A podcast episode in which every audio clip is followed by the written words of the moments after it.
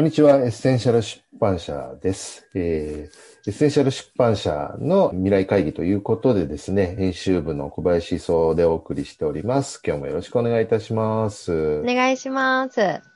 日、ギフトに生きるというオンラインセミナーをエッセンシャル出版社で開催しまして、すべての欠点はギフトだったというテーマでセミナーを行ったんですけど、めちゃくちゃね、面白いセミナーだったんで、編集部の振り返りをちょっとしていきたいなと思うんですけど、小林さん、昨日のギフトに生きるセミナー、いかがでした？そうですね。自分の欠点をポジティブに変換するっていうところまでは私も予想してたんですけど、ポジティブに変換して人に伝えたりとか、他の人とどうそれを活かし合っていくかみたいなところが、やっぱり鍵になってくるんだなと思って、そのあたりは今後も考えたいテーマだなと思って終わりました。うん、うんあの、まあ、ギフトに生きるっていうのは、ちょっと新しい時代の生き方ということで、ギフトに生きるアーティストの石丸博さんが、えー、実践されている生き方であったり、新しいお金の仕組みだったりすることを、まあ、主なテーマにしてるんですけども、視点の変換というか、物の見方を変えるという部分もあって、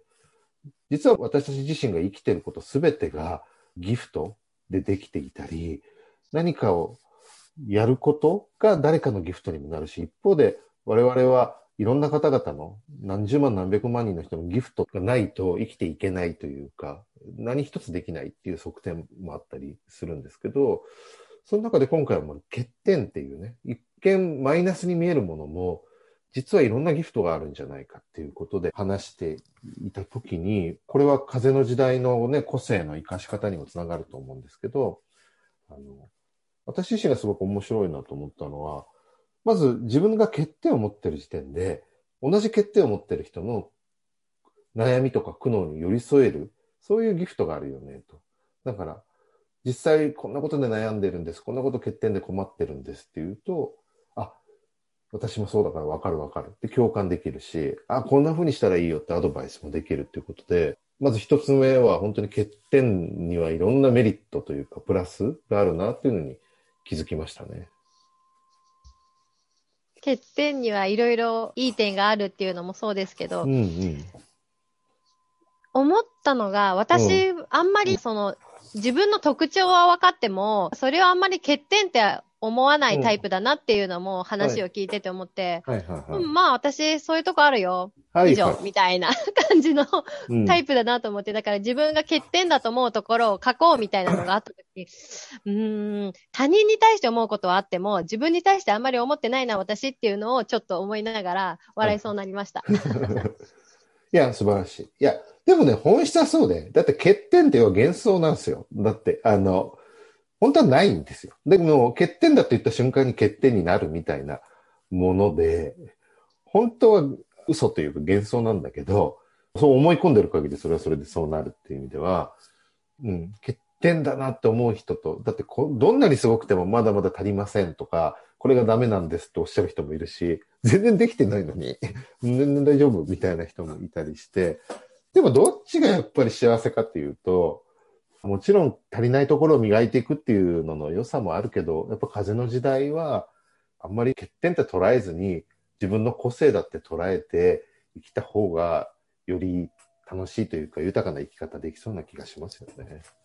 そうですよね。だからまあ変えたければ変えればいいみたいな。変えたいか変えたくないかで、うん、まあ欠点でも何でもなくて特徴の一つでしかないみたいな感じかなと思って。で、自分にそれを許して他人にもそれを許すっていうのかな。そういう相互に思い合えるとすごく楽に生きれるじゃないですか、みんなが。凹凸を生かして。そういう風になるといいなと思って、だけどその場合って自分一人で完結することじゃないから、うんうん、やっぱり相手との関係性とか、同じそういう理念とか理想を持って生きている人たちとチームになるとか仲間になるっていうことが重要なんだなと思って、そういう世界が広がるとか、そういう仲間と出会うっていうのは、チームギフトとかにいると、そういう仲間とは出会えると思うんですもうちょっと一般的にするにはどうしたらいいかなとかっていうのを考えましたね。うん。今回もまあいろんな参加者の方々に、まあ、自分が欠点だと思うことを出していただいて、それをみんなでプラスに変換していくっていうか、こんな実はギフトありますよねっていうふうにしていくんですけど、これ面白い、まあ、ワークというか取り組みだと思っていて、今お話ししてたように、まさに、人のことだと、いや、私も寝坊が多くてとか、もう秋っぽくて、いやいや、でもこんなにいいとこあるじゃんって言いやすいし、見つけやすいじゃないですか。でもそうするといろんな価値を肯定していくことになって、結果的に自分につながってくるっていうか、自分は自分のその個性を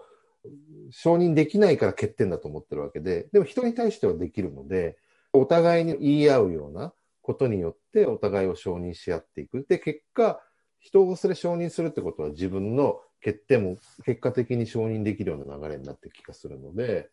今回のそのギフトに生きるのセミナー、いろいろ面白い気づきがありましたね。